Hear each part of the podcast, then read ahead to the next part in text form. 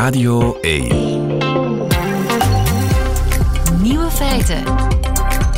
Met Lieven van den Houten. Dag en welkom bij de podcast van 8 november alweer, 8 november 2023. In het nieuws vandaag dat Barbie en Oppenheimer gaan trouwen. Bij wijze van spreken wel te verstaan. Deze zomer lokten eh, twee films miljoenen mensen naar de bioscoop. Met name Barbie en Oppenheimer. Twee films die niet sterker van elkaar kunnen verschillen. Oppenheimer bijvoorbeeld vond de atoombom uit. En Barbie uh, niet. Succesvolle films krijgen vaak een sequel, maar nu is er een sequel in de maak van beide films tegelijkertijd. Ik zweer het u, Barbenheimer the Movie. De film zal gaan over een wetenschapperspop genaamd Bambi J. Barbenheimer. Ik verzin het niet, die in de fictieve wereld Doltopia woont en na een uitstapje in de echte wereld besluit om een kernbom te maken, om zo wraak te nemen voor de manier waarop poppen door kinderen worden behandeld. Het wordt een blockbuster, ik weet het zeker. De andere nieuwe feiten vandaag. Witte mensen bestaan veel minder lang dan gedacht, staat in het nieuwe boek van Dominique Adriaans, de evolutiebioloog. Een kwart van de heksen waren mannen, blijkt op een nieuwe gedenkplaat in Gent.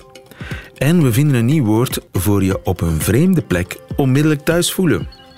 De nieuwe feiten van Nico Dijkshoorn hoort u in zijn middagjournaal. Veel plezier.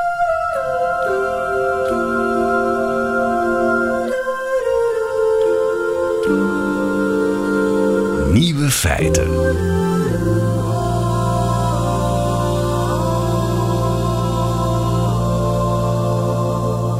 Onze verre voorouders, duizenden jaren geleden, die waren allemaal zwart. Maar wanneer is bij sommigen de verbleking begonnen?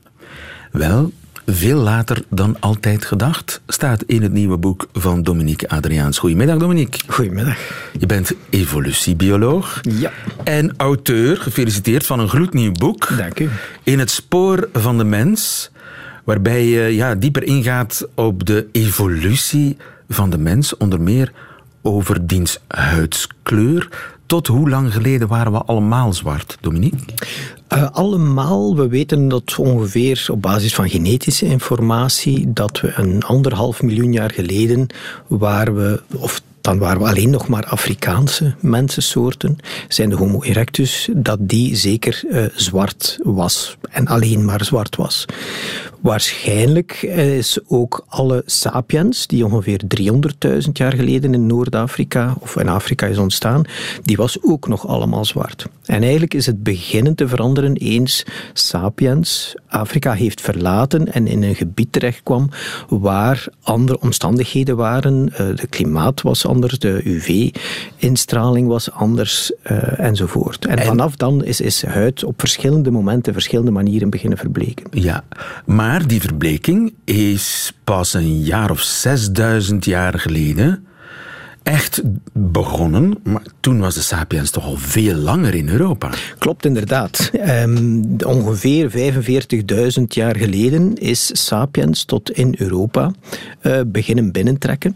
Um, en Vroeger dacht men van ah, oké, dat is in een gebied dat meer noordelijk ligt, daar is minder UV-stralen en wij hebben UV-stralen nodig om onder meer vitamine D aan te maken. En dat dan de zwarte sapiens in een gebied met minder UV-stralen, ah, die zou heel weinig vitamine D kunnen aanmaken hebben.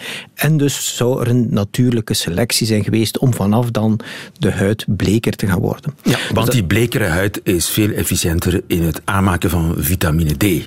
Ja, omdat in, in de donkere huid bevat heel veel melanine. Hè, dat zijn pigmentkorrels. En het is juist die melanine die uh, die UV-stralen absorbeert en ook een, een, aanpassing is om zich te gaan beschermen tegen ja. UV-stralen. Dus je zou denken van zodra de sapiens in uh, hoger gelegen eh, in, in dit geval dus Europa-gebied uh, arriveert, gaat die huid beginnen verbleken.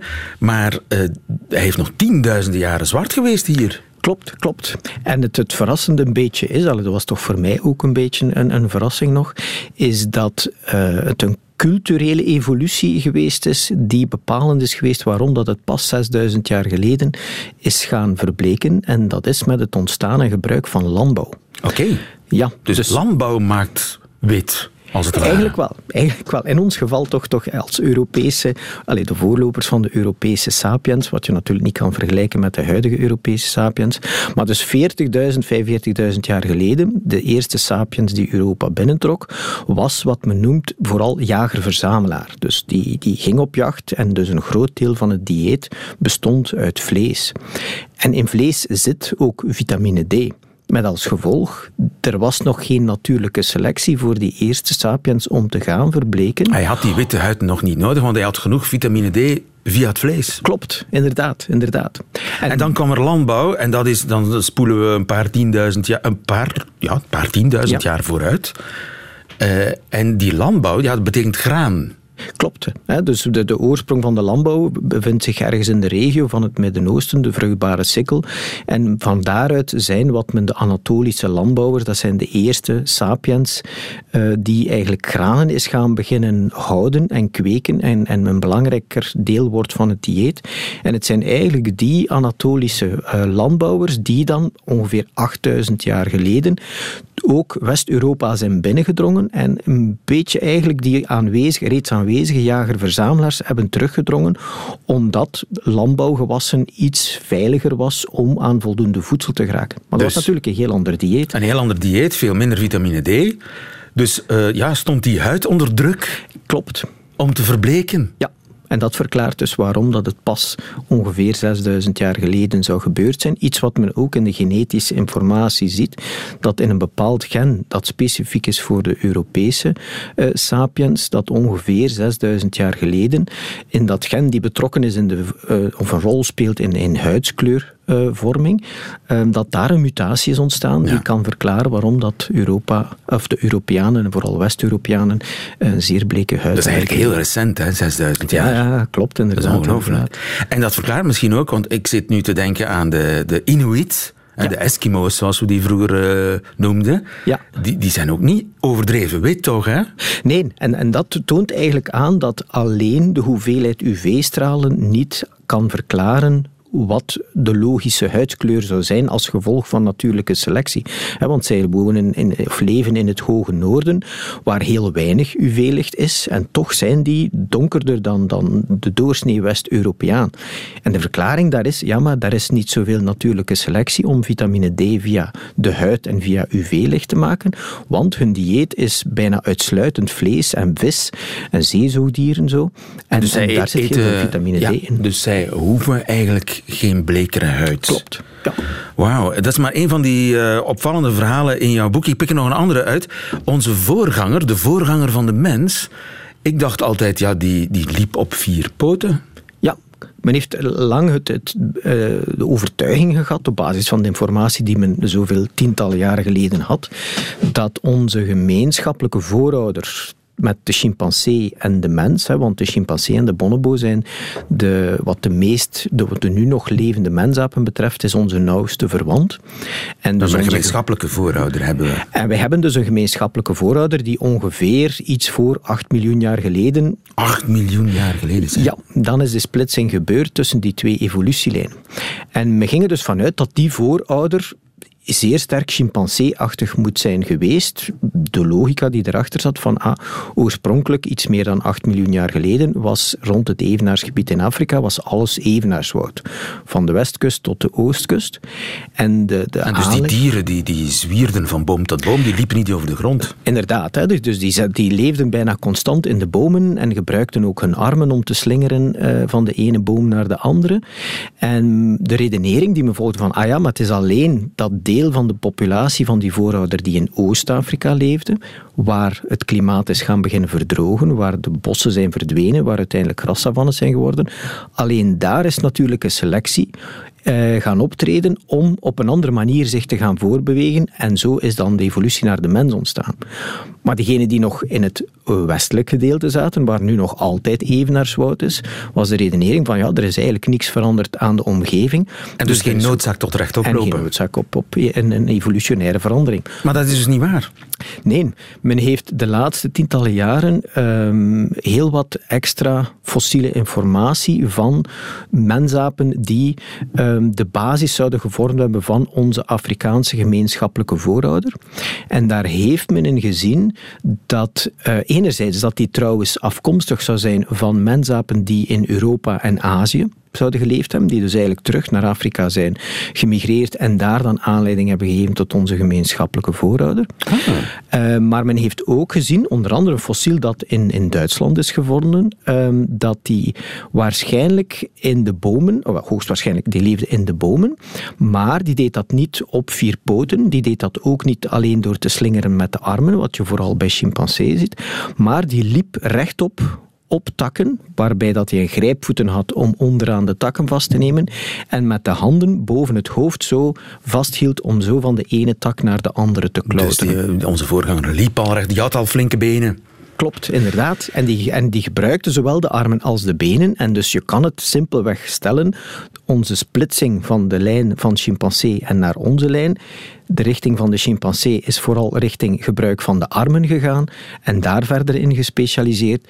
Onze lijn is in de richting van de benen gegaan en daar verder in gespecialiseerd. Ja, en zo uh, verandert de wetenschap en onze kijk op onze evolutie voortdurend. Ook die is in evolutie, ook die kijk. En dat Zeker. blijkt ook uit jouw uh, nieuwe boek In het spoor van de mens. Dominique Adriaans, mag je heel veel succes wensen. Dank u vriendelijk. Het ontbreekwoord. Rick de Leeuw gaat op zoek naar woorden die onze taal helaas nog niet bestaan. Inderdaad. En Rick de Leeuw krijgt daarbij hulp van de luisteraar van Radio 1 van u dus.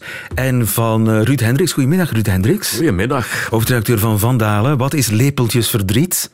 Uh, het gevoel dat iemand heeft die lang zijn partner moet missen. Bijvoorbeeld doordat hij uithuizig is wegens ja, werkzaamheden. Tijdelijk is je partner weg en dan heb je lepeltjesverdriet. Ja. Dat is een, een ontbreekwoord dat -hmm. uh, hier geboren is in de loop van de voorbije weken. Leeswee. Ja. Het, het, het, het, gevoel van pijn dat je hebt wanneer een uh, schitterend boek helemaal uit is en dat je denkt van ik wil nog meer. Ik wil nog meer. Ja. Dat is volgens mij het succes van al die biografieën over schrijvers. Die, die willen eigenlijk weer bij die schrijver zijn. Ah, dat zou kunnen. Dat is een, kunnen. Ja, maar het is in elk geval een wortelt heel mooi in leeswee. Ja. Spiegelnoot. Heb ik uh, net niet uh, nodig gehad. Ik heb net mijn broodje al opgegeten en er zit niets meer tussen mijn tanden. Want anders had je. Ja. Allemaal woorden die op een doordeweekse woensdagmiddag zijn geboren in Nieuwe Feiten. Ze staan in het ontbreekwoordenboek Hm? dat uh, vanaf nu te koop is. Ja. Al een tijdje te koop is. Groot succes. Tweede druk Ja, al. Ja. druk al. Gefeliciteerd.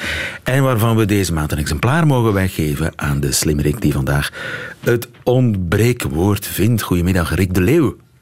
Goedemiddag. Je bent de beschermheilige van het ontbreekwoord, mag ik wel zeggen. Welk ontbreekwoord gaan we vandaag vinden? We waren twee weken geleden inmiddels op Ja. zoek gegaan naar een nieuw Nederlands woord voor ergens voor de eerste keer zijn en je er toch meteen thuis voelen. En Dat gevoel ken ik. Mocht zowel, Ja, precies. Maar dat, en dan mocht ze wel dat gevoel benoemen als de plek waar dat gevoel ons overvalt. En veel luisteraars varieerden op heimwee. Ik, geef, ik doe een kleine greep. Heim vree, heim fijn, heim wel, heim warm, heim lust, fern, heim elders, heim heimgevoel, heim goesting, heim weelde, heim zin, heim geluk, heim herkenning, heim blij, heim kriebel, heim komst, heimforie, heim behagen, heim heimpret, ja zelfs het heimaatsyndroom kwam langs. Het heimaatsyndroom. Het was, Dat is een variatie veel. op het Stockholm-syndroom. Ja, zoiets. Oké. Het heimatsyndroom. we komen op ik, heb daar andere ideeën bij, bij het heimatsyndroom, eerlijk gezegd. Maar goed, ja, ga Ja, door, ja. ga door, ga door. Ik ook, ja. Eh, nog even meegeven voor we aan de top 7 toekomen. Heim lust, heim vreugde en heimzaam werden meerdere keren door verschillende luisteraars genoemd. En dat is een niet onbelangrijk Heimzaam. criterium voor de jury, weten wij. Maar die woorden... Heimlust, heimvreugde, heimzaam. Oh, allemaal prachtige woorden, maar ze hebben niet jouw top 7 gehaald. Nee, kan je nagaan. Ja, Ja. de verwachtingen zijn hoog gespannen voor die top 7. En terecht, en terecht. Kom op. De top 7. Guido van der Wiel. Knocht. Knocht. Knocht. Knocht is een Ik denk samentrekking dat dat een van... plek is. Hm, ik denk niet dat het een Nee, nee, samentrekking knocht. is. Je bent eraan verknocht. Ja, daar komt het volgens mij vandaan. Daar doet het mij ook meteen aan denken. En een knocht, dat is eigenlijk een ander woord voor knoop. Ehm, Oh, ik, ik zie hier iemand verknoopt zijn. verknoopt. Ja, dat is zoals Juist. kopen, kocht, gekocht. Dus vroeger had je ook knopen en dus geknocht.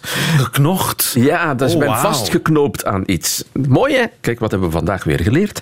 Ja. Ehm, ehm, ja, Maar eh, is het een goed woord? Ja, wel, het is een goed... Ik, ja, ik, was er het- meteen aan verkleefd, Ja, kijk. als het ware. Ja, ja dat, dat, dat is... Ik dat kwam is, in Stockholm en ik voelde mij meteen verkleefd. Ja, ik had een knocht. Je had een knocht met die plek. Ik had een knocht. Ik heb een Ja, knocht. ja ik, vind, ik vind het wel leuk. Het is een, een, een taalkundig proces dat niet zo vaak wordt gebruikt, maar het kan wel. Dus je hebt al een woord waar je iets anders weer uithaalt. Dus ja, ja het, het is...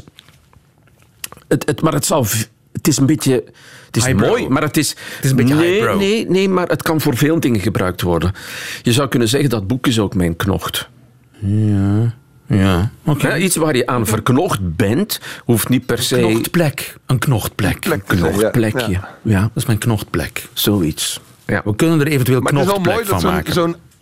wel mooi dat zo'n oud woord op deze manier Ja. omweg weer terug in de taal komt. Ja, zeker. Goed, Guido, je hebt kans. Guido van de Wiel, dankjewel voor knocht, knochtplek. Maken we dat dan van, eventueel.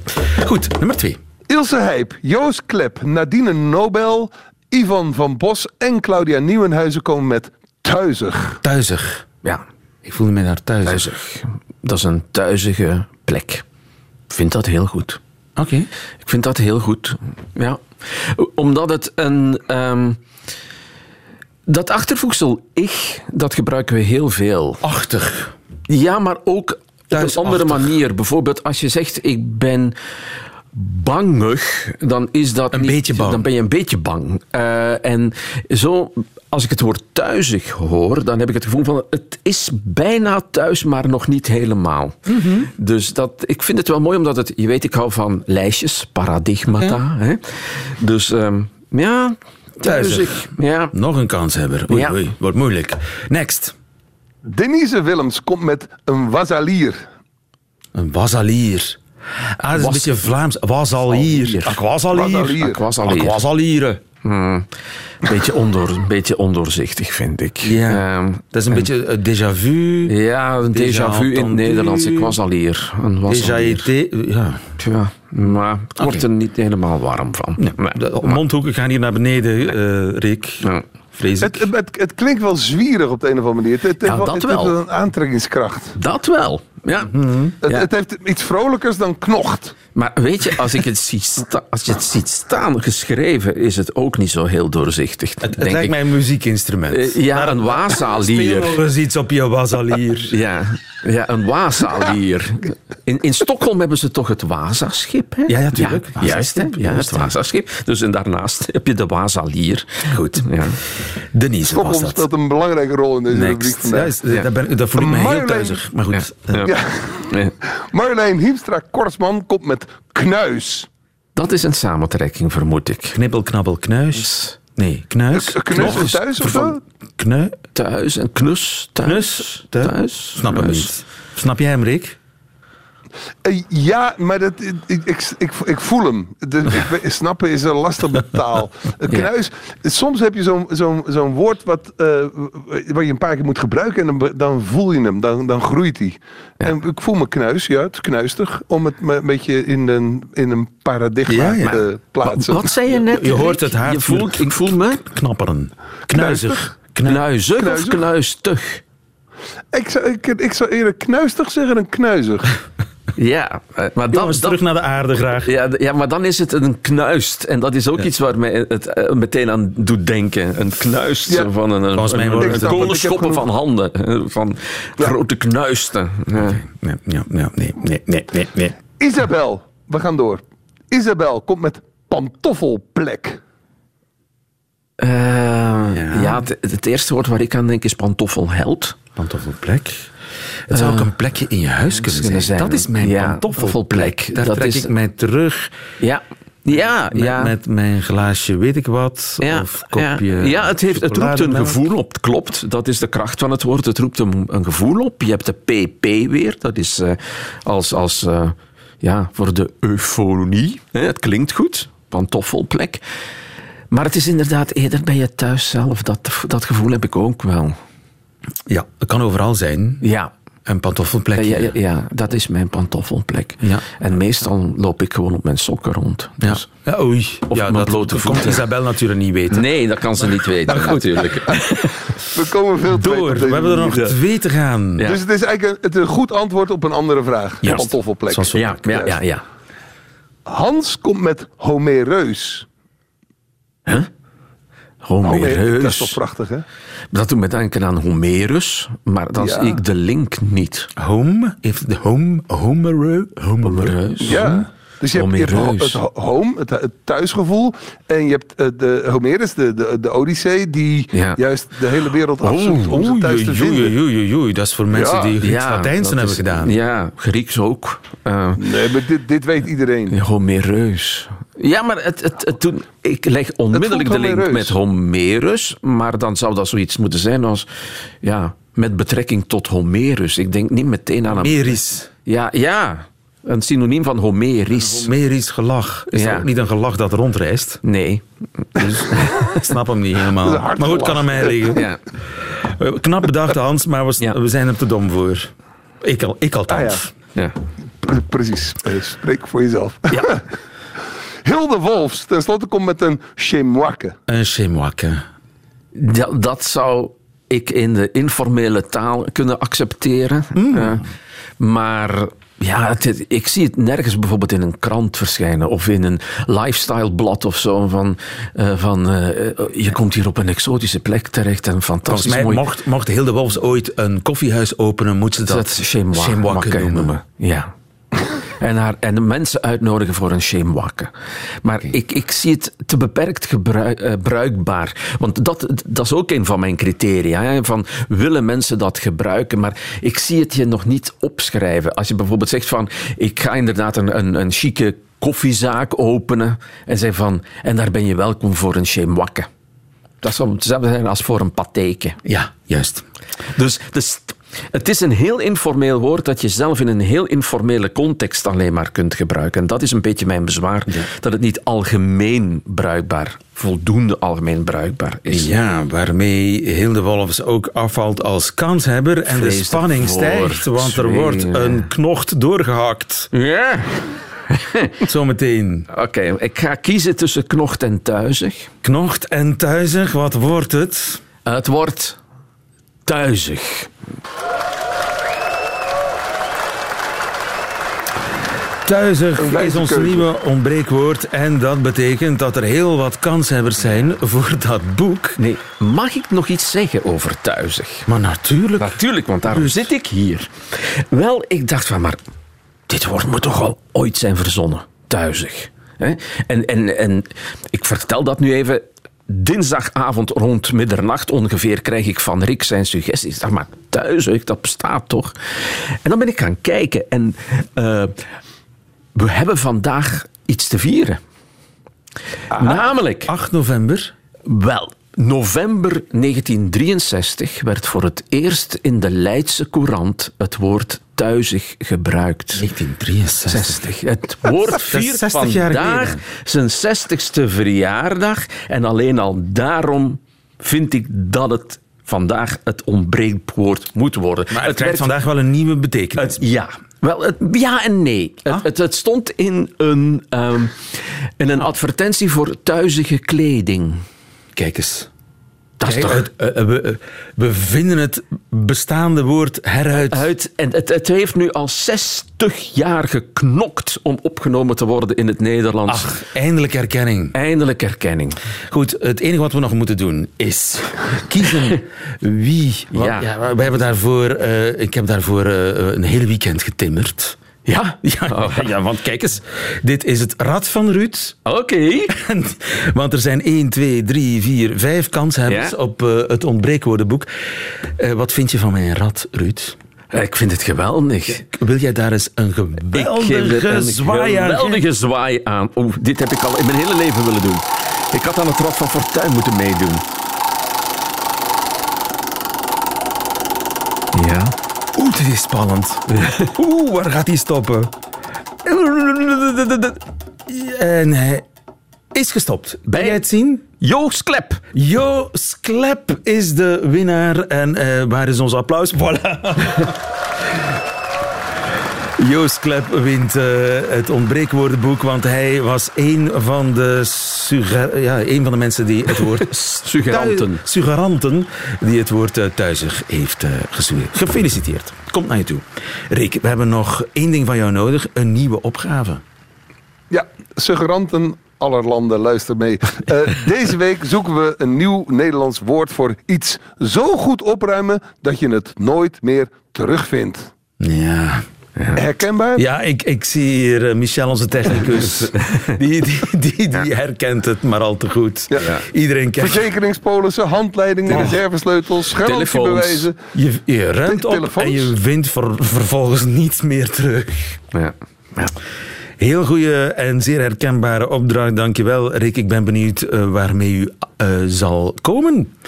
Eh, bedenk een eh, nieuw woord voor iets zo goed opruimen dat je het nooit meer terugvindt. En je kan ons eh, bereiken via de onbreekwoordknop in de app van Radio 1 of gewoon bij radio1.be. Rick en Ruud, dankjewel. Tot volgende week. Volgende week. Heel graag.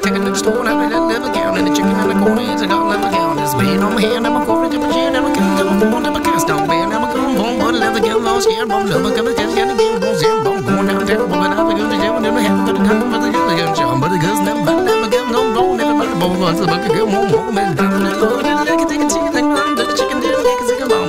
Nieuwe feiten. Een gedenkplaat voor 60 heksen is gisteren onthuld in Prinsenhof in Gent. Om nooit te vergeten dat ze ooit vervolgd werden. Tot ongeveer 300 jaar geleden. En tussen de 60 namen zijn er een paar die nogal opvallen. Eén daarvan is Lieven Lammens. Jonas Roenens, goedemiddag. Goedemiddag. Je bent historicus. Je was betrokken bij de samenstelling van die gedenkplaat. Klopt. Lieven Lammens. Dat is toch een man? Dat is een man, inderdaad. En dat is eh, iets wat veel mensen misschien verbaast, omdat je als je aan heksen denkt, kom je heel vaak bij het standaardbeeld van een oude vrouw. De toverkol, hè? Ja, precies. Hè, het folklorebeeld dat door Disney en, en Halloween merchandising verspreid wordt. Maar heksen in de late middeleeuwen, in de vroegmoderne tijd, waren veel diverser qua achtergrond.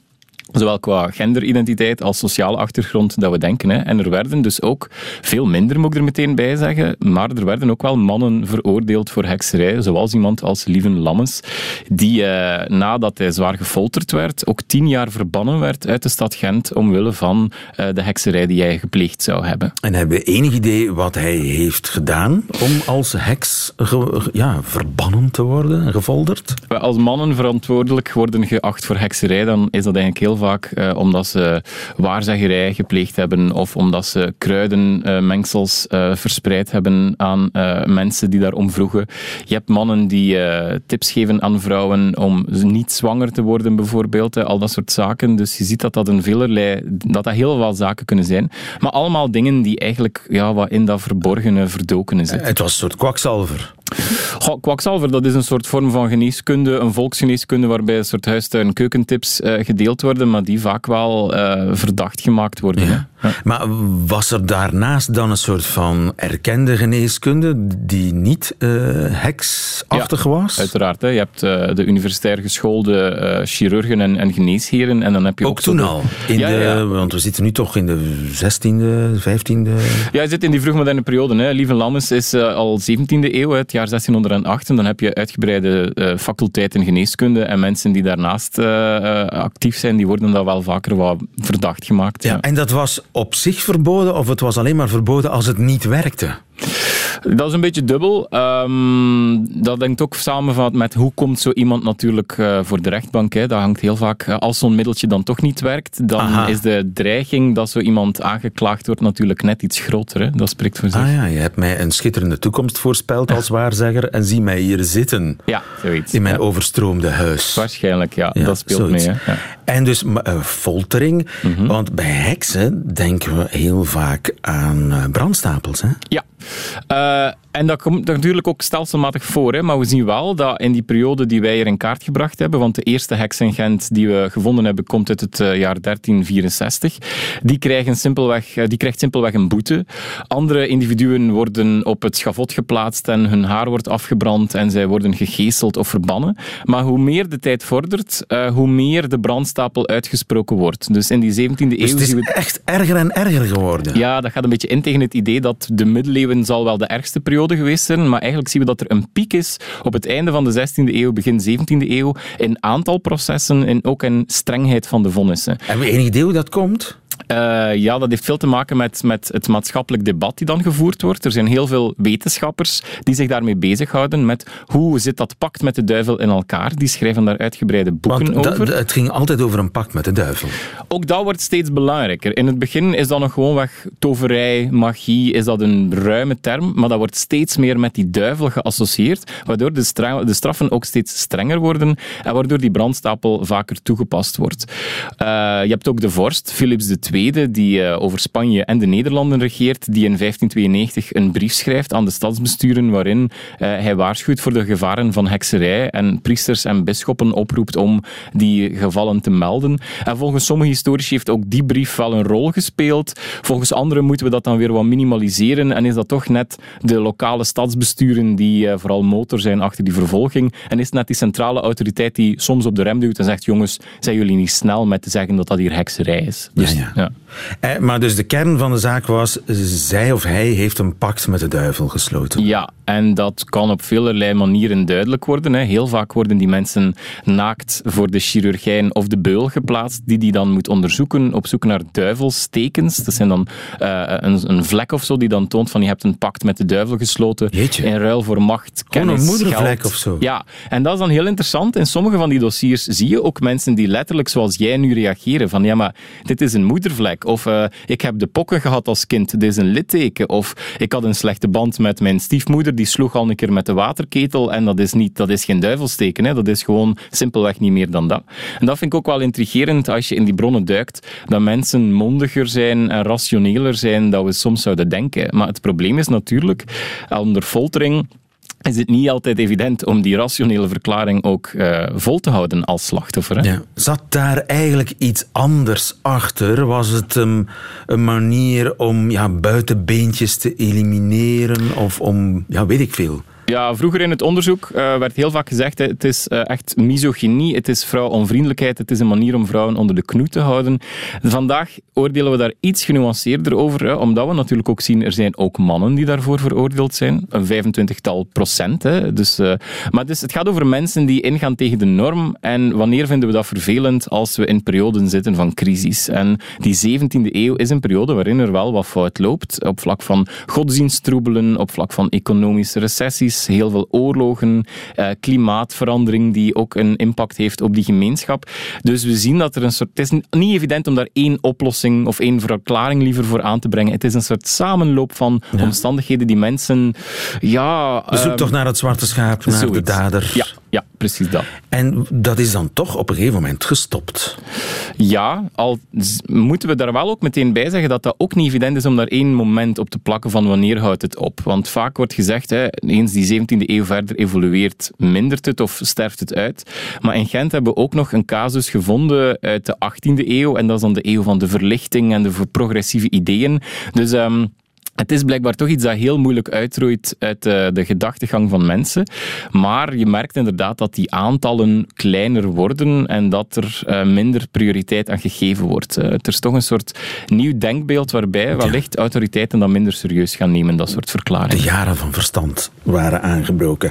Nu, eh, 60 namen staan er op die gedenkplaats. Zijn dat alle heksen die jij gevonden hebt in Gent? Dat is een beetje moeilijk in die zin dat eh, dit initiatief gaat uit van het stadsbestuur. Hè. Dus de namen op deze lijst zijn effectief door het Gentse stadsbestuur ooit veroordeeld. Maar je hebt heel wat bevoegde instanties die zich daarmee bezighouden. Dus je hebt ook de rechtbank van het bisdom, de officialiteit. Ook zij hebben een aantal heksen eh, bestraft. Maar je hebt ook de Raad van Vlaanderen, dat is het hoogste rechtscollege eh, dat ook in Gent gebaseerd zit. Zij adviseren soms. Ook daar is het niet altijd even duidelijk van is dat dan echt een Gentse casus of is dat iemand die gewoon voor een Gentse rechtbank veroordeeld werd. Dus eigenlijk zijn er nog wel wat namen extra.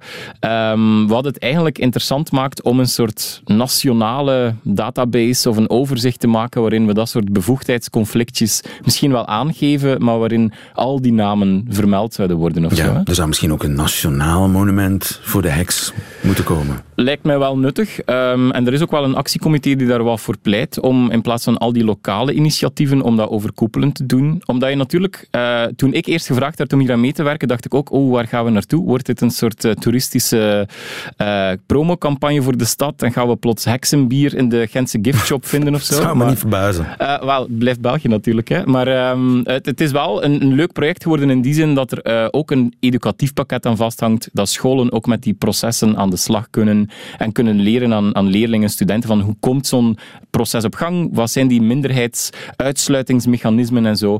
Dus het is eh, eh, niet de folkloristische hotspot geworden die ik eerst vreesde, maar het is echt een, mooi, een mooie samenwerking tussen historici die onderzoek doen en de stad die daar op een mooie manier over communiceert. Juist, als ik in de buurt ben in eh, het Prinsenhof in Gent, of als u daar in de buurt bent, ga dan eens kijken naar de gedenkplaat en gedenk de 60 heksen, waarvan er 16 mannen die daar eh, zijn vermeld en die vele honderden jaren geleden zijn verbannen, gefolterd en in sommige erge gevallen, nog ergere gevallen, eh, zijn verbrand. Jonas Roelens, historicus, dankjewel. Goedemiddag. Bye bye.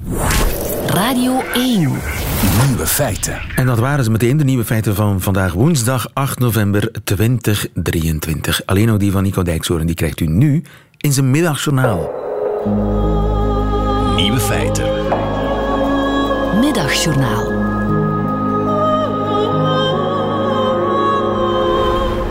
Beste luisteraars, een maand geleden bezocht ik samen met mijn zoon het Museum van Hedendaagse Kunst Antwerpen. En wij keken samen naar een bed van hout, zonder dekens, en het stond midden in een enorme zaal.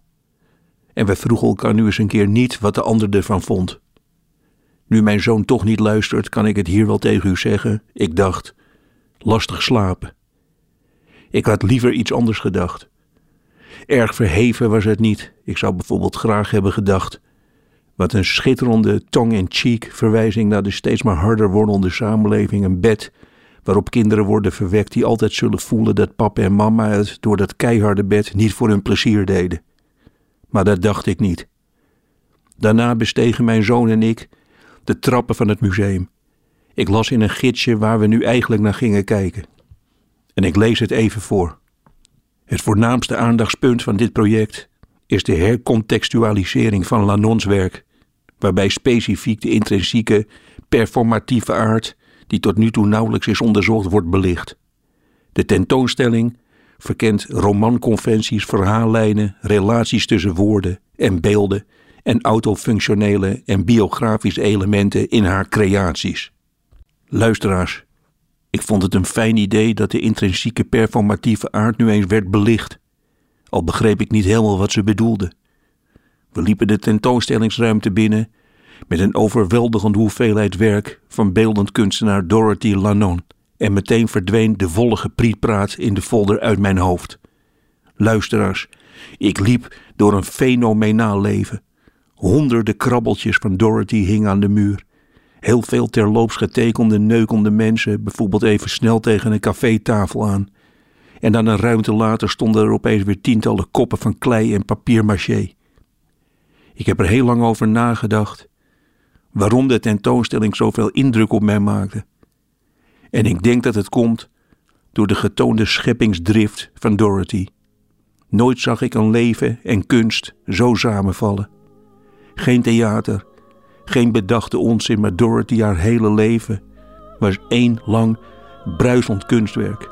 En ik schaam mij nu dat ik een half leven lang maar zo'n beetje naast heb gedaan dat schrijven. Luisteraars, ik maak hier eigenlijk nooit reclame. Maar voor één keer mag het denk ik wel.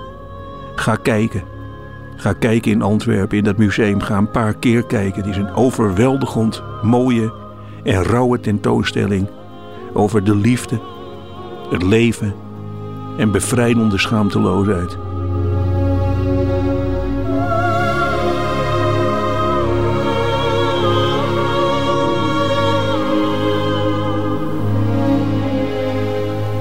Dat heeft Nico Dijkshoorn uitstekend verkocht. Beter dan de folder in ieder geval.